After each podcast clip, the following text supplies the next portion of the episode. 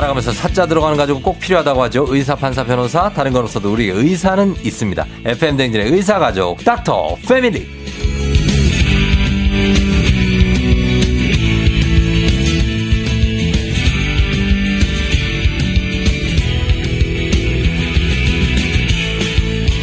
답답했던 우리 부모님들의 속을 뻥 뚫어주시는 소화제 같은 분이죠. FM 댕진의 공식 3초 김사랑.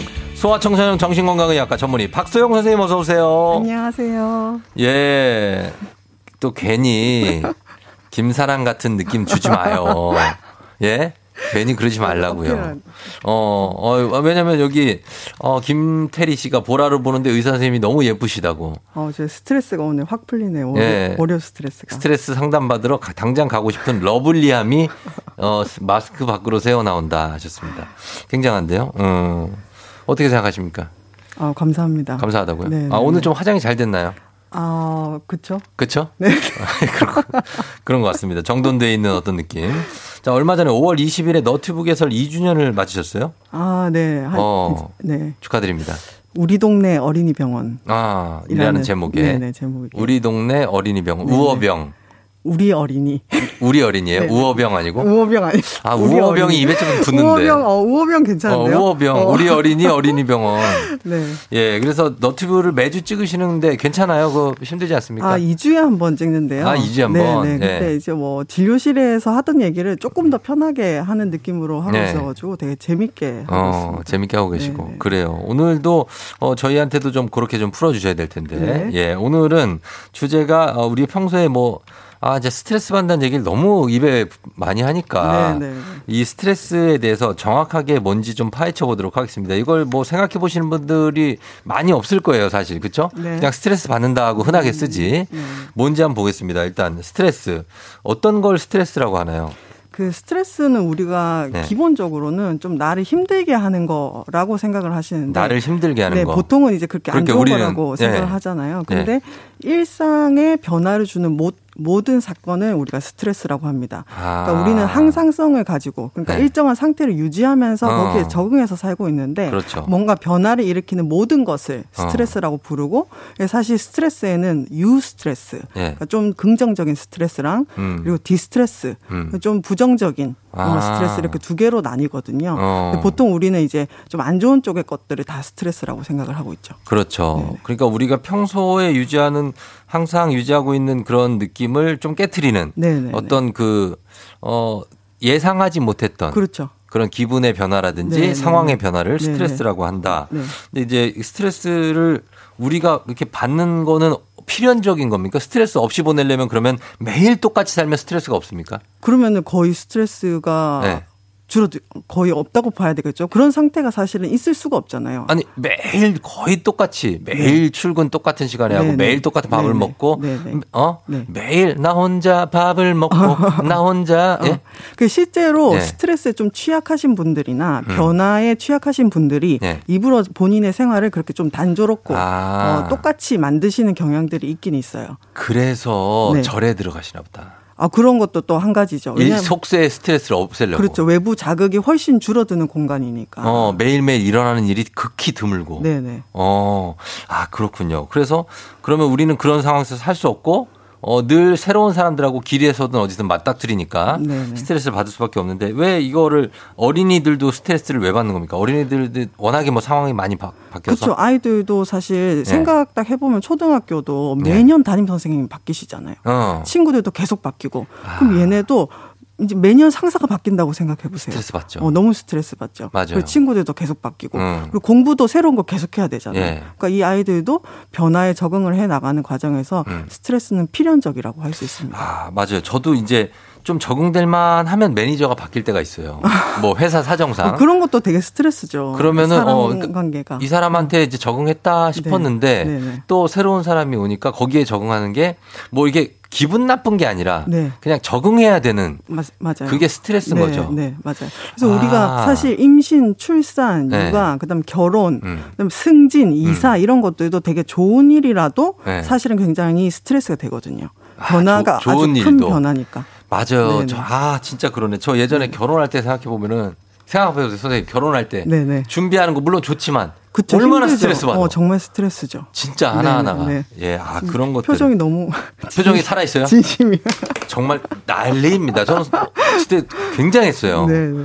아, 그래서 스트레스를 받으면은 어떤 증상을 보이게 됩니까, 사람들이? 어, 그래 일시적으로는 주로 뭐 긴장, 네. 불안, 뭐 초조, 초조. 그다음에 뭐 폭식, 폭식 아니면 식욕 저하, 어. 아니면 이제 불면 어. 반대로 이제 수면이 너무 많아지는 어, 경우, 과면. 네 이런 경우가 있고 그 다음에 네. 두통, 복통, 어. 그다음 빈맥, 어. 어지럼증, 뭐 현기증, 뭐 이런 것들 다양하게 나타날 수 있고요. 저는 이렇게 이걸 많이 해요, 이거 이렇게. 아 손톱 뜯는 거, 네? 손톱 아, 긁는 손톱 거, 긁는 여기 긁어요. 그 이제 되게 불안, 강박적이지 않습니까? 약간 불안 초조 느낌이죠. 예, 예. 네네네. 그리고 네. 혀, 어, 입이 말라. 어, 네네네. 초조하면. 그런 신체 증상들이 상당히 제일 흔하고요. 네. 그 다음에 이게, 이게 조금 만성화되거나 오래 지속되면은 이제 음. 무기력해지고 어. 좀 우울해질 수 있고 동기가 좀 저하되면서 뭐 하고 싶은 게 없어지고 음. 그러니까 반대로는 굉장히 공격적이 돼가지고 음. 사람들하고 자주 싸우거나 음. 막 별거 아닌 일에도 쉽게 화를 내고 어. 이런 증상들이 나올 수 있습니다. 진짜 이건 좀 극단적이지만 제가 예전에 어떤 프로그램 의학 프로그램 네. 진행할 때 출연하신 분이 실제 경험담인데 네.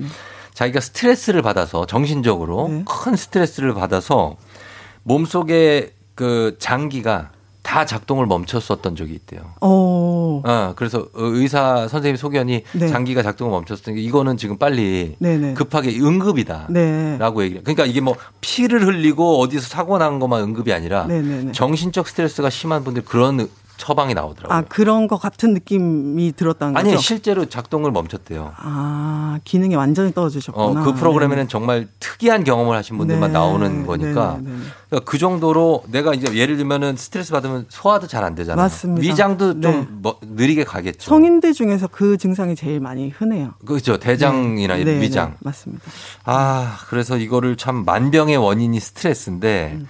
어느 정도가 됐을 때 정신과를 가야 됩니까? 그래서 제가 오늘 청취자분들이 본인 스트레스 정도를 좀 체크를 해보실 수 있게 네, 네. 단위 척도를 좀 가져왔는데요. 어, 예. 다섯 예. 개 문항인데 한번 들어볼게요. 네, 한 2주, 지난 2주간 네. 어, 전혀 없다가 1점 그리고 어. 제, 언제나 항상 그렇다를 5점으로 해서 이제 점수를 매겨 보시면 돼요. 어, 예. 그래서 1번은 정신적으로나 육체적으로 감당하기 힘든 어려움을 느낀 적이 있다. 어. 2번 자신의 생활 신념에 따라 살아가려고 애쓰다가 좌절을 느낀 적이 있다. 어. 3번 내가 처한 환경이 인간답게 살아가는데 부족하다고 느낀 적이 있다. 음. 4번 미래에 대해 불확실하게 느끼거나 불안해한 적이 있다. 네. 5번 할 일이 너무 많아 정말 중요한 일들을 잊은 적이 있다. 어, 어? 할 일이 너무 많아서. 네. 어, 김준범 기자인데. 그래서 이거 다섯, 다섯 개를 1에서 네. 5점까지 합한 다음에. 합한 다음에. 네, 평균을 내시는 거예요. 나누기 5. 나누기 5. 어, 예. 몇점 나오세요? 저요? 어, 5, 2, 5. 잠깐만요. 네. 1.8? 1.8. 네. 그래서 우리나라 그 건강한 성인의 평균이 1.93이에요. 아. 어, 그래서 평균 정도시고 어. 2.4 이상이면은 좀 네. 심각한 스트레스, 음. 1.3 미만이면은 네. 스트레스가 좀 적은 편이라고 아. 해요. 그래서 정신과 외래를 초진으로 오는 환자들한테 이걸 해봤을 때는 얼마 정도 나와요? 2.11. 아 상당한 스트레스를 네. 갖고 조금 오는구나. 높은 경우죠. 네. 근데 이제 평균 안에 들어가는 거죠, 사실. 아, 아. 그러니까 스트레스가 어느 네. 정도만 되시는 분들도 정신과에 와도 된다는 뜻이에요. 그렇죠. 그러니까 너무 심각해서 완전히 막 기능이 무너지고 아까처럼 네. 뭐 아무것도 못하는 지경이 돼야만 정신과에 오시는 게 아니라 음. 어느 정도의 스트레스가 있는데 그게 음. 좀 오래 지속되고 나의 음. 일상에 지장이 된다 이러면 정신과에 가셔도 되는 거죠. 그렇죠. 그리고 음. 이제 그런 분들은 향후에 더 높아질 가능성이 현저히 있는 분들이잖아요. 네, 맞습니다. 그러니까 어, 네. 가보시는 것도 좋을 것 같은데 네. 어떻게 보면 근데 약간의 스트레스가 아까 긍정적 스트레스도 있다고 하셨으니까 이게 오히려 네. 막그 스트레스 받는 상황을 극복했을 때 네. 한층 더 성장할 수도 있다고 어, 네, 생각하는 그건 어떻습니까? 맞습니다. 그래서 그 개념이 바로 회복 탄력성이잖아요. 어. 들어보신 적 있으시죠? 예, 예, 예. 이게 스트레스를 견디는 힘이라고 해가지고 음. 어떤 시련이나 역경을 견디는 그 네. 회복하는 탄력성 그 네. 사람의 마음의 근육이라고 저는 표현을 하는데요. 네. 그러니까 우리가 똑같은 바이러스에 이제 침입을 당해도 음. 좀 원래 건강하던 사람은 네. 좀 건강 잘 넘기고 넘기죠. 근데 원래 기저 질환이 있거나 네. 면역력이 별로 안 좋으신 분들은 그 어. 바이러스가 똑같아도 치명적이게 될 수가 아, 있는 거죠. 그렇구나. 그래서 평소에 얼마나 정신적으로 건강한지 네. 평소에 스트레스를 대처할 수 있는 본인의 자원이 얼마나 있는지가 음. 결국 스트레스를 잘 다루고 네. 그 다음 단계로 넘어설 수 있는 힘이 되는 거죠. 아, 결국 스트레스 경험치인 것 같아요. 네, 그것도 굉장히 중요합니다. 내가 어떤 걸 경험해 보고 그걸 극복해 본 경험이 있는 네. 분들이 네. 이 스트레스 백신이 생기는 것 같아요. 어, 좋은 표현이에요. 네, 그래서 내가 네네. 어떤 업무가 하나 주어졌을 때, 음. 아, 이전에 내가 이거는 한번 극복해 본 경험이 있어. 네네. 하면은 그 전보다 스트레스 덜 받고 네, 이 일을 할 수 있는데 네. 근데 난생 처음 그렇죠. 겪는 뭔가가 주어진다거나 네. 아니면 이걸 극복을 했는데 하자마자 다른 일이 또 주어지고 어. 끊임없이 계속 네, 스트레스가 맞아요. 주어지면 네. 사람이 못 견디죠. 맞습니다. 그리고 네. 예상치 못한 거나 네. 내가 감당하기 너무 큰 스트레스. 그렇지. 어, 이런 것들은 더 견디기 힘들죠. 그리고 내 힘으로 어떻게 할 수 없는 네, 것들. 네, 이런 것도 스트레스인데 그러면 이 스트레스가 많은데 어떻게 보면 똑같은 일을 해도 음. 사람이 느끼는 감정이 다르잖아요. 네. 그리고 불만을 느끼는 타이밍도 다르고 네. 어 어떻습니까? 사람마다 이렇게 스트레스에 더 취약한 사람이 있고 덜 취약한 사람이 있습니까? 그렇죠. 방금 딱 얘기했던 것처럼 그거예요. 네. 기본적으로 네. 이제 좀 정서 장애가 있거나 네. 불안 장애가 있거나 음. 그러니까 기본에 평상시에도 스트레스가 음. 심하지 않을 때도 네. 기분 조절이 잘 안 되시거나 음. 좀 과도하게 불안이 높으신 분들 이런 분들은 우리가 변화라고 했잖아요. 스트레스는 결국. 음, 예. 그러니까 변화에 적응하는 능력이 조금 떨어질 수밖에 없겠죠. 어. 그러니까 스트레스가 오면은 그 스트레스에 좀 더 취약해질 수 있는 거고 예. 또 반대로는 아까 말씀하셨던 것처럼 스트레스에 노출된 적이 너무 없는 사람들. 음. 예를 들면 아이들 같은 경우도 음. 이제 가정 내에서나 아, 그래, 원래 있던 때는 너무 스트레스가 없다가, 없다가. 갑자기 초등학교에 가거나 어. 뭐 갑자기 이제 그룹 상황이 왔을 때는 네. 그 간극 때문에 스트레스가 좀 더 심해지는 경향이 있는 거죠. 맞아요. 네. 우리 청취자분들도 이직하시면서 문자 네. 문자 보내시는 분도 많은데 사실 그것도 스트레스거든요. 그렇죠. 이제 그러니까 한 네. 직장을 그냥 다니는 것 같아요. 어, 그렇죠. 스트레스 변화 좀, 자체가. 어, 네네. 내가 변화를 주는 데서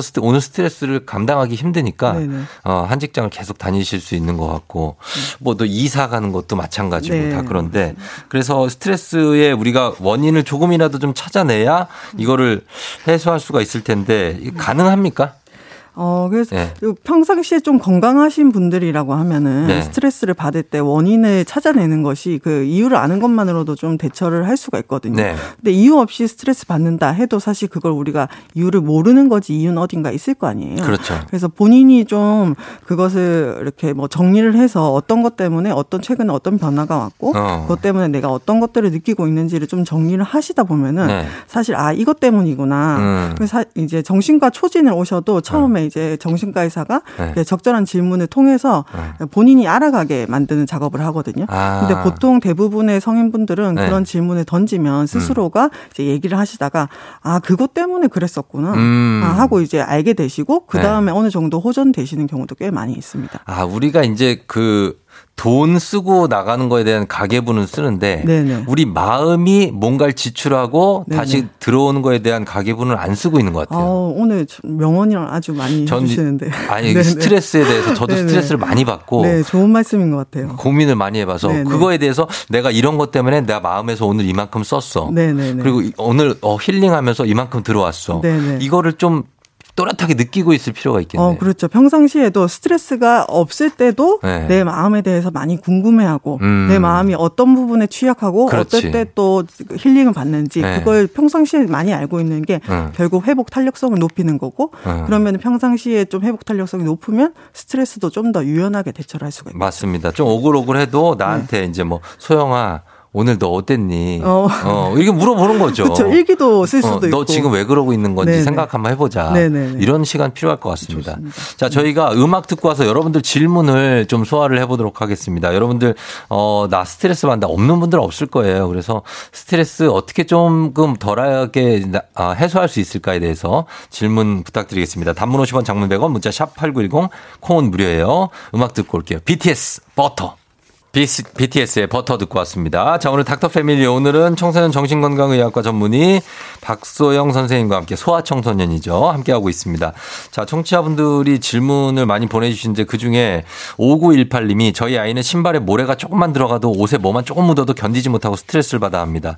어떻게 하면 좋을까요? 스트레스. 어, 아이가 몇 살인지에 따라 조금씩 다를 것 같은데요. 네. 만약에 이제 어, 취약 전 아이라고 하면은 음. 스트레스를 견디는 힘이 굉장히 약하죠. 약하겠죠. 그렇기 때문에 네. 네. 피할 수 있는 거면 피하게 해주는 게 좋습니다. 그러니까 음. 모래를 안 들어가게 해주는 아, 게 제일 들어가게. 좋죠. 어, 음. 이런 상황을 안 만드는 게 제일 그렇죠. 좋아요. 환, 그 어릴수록 환경적인 네. 거를 바꿔주시는 게 제일 좋아요. 근데 부모님들은 보통 반대로 해요. 그러니까, 자, 너 이렇게 해봐. 모래 이거 한 잔 이만큼 들어가 봐. 어, 괜찮지? 네, 네. 뭐 이상하지 않잖아. 막 이렇게 하려고 맞아. 한단 말이에요. 그러니까 빨리 노출시키고 네. 그걸 빨리 경험을 시켜야 어, 다양한 그러려. 자극을 줘야 된다고 생각하시는데 맞아요. 너무 스트레스 받는 것들을 어. 빨리 뭐 한다고 해서 얘가 막뇌 자극이 더 잘 되고 그런 것들은 아니거든요. 오히려 트라우마가 될수 그렇죠. 있을 것 같아요. 오히려 더 꺼려할 수 네. 있게 되니까 맞습니다. 어, 어려 어릴수록 좀 피하게 해주고 음. 환경을 조성을 해주는 것이 더 좋습니다. 음 그렇습니다. 좀좀 좀 아껴주세요 좀 네. 네, 아이를. 네.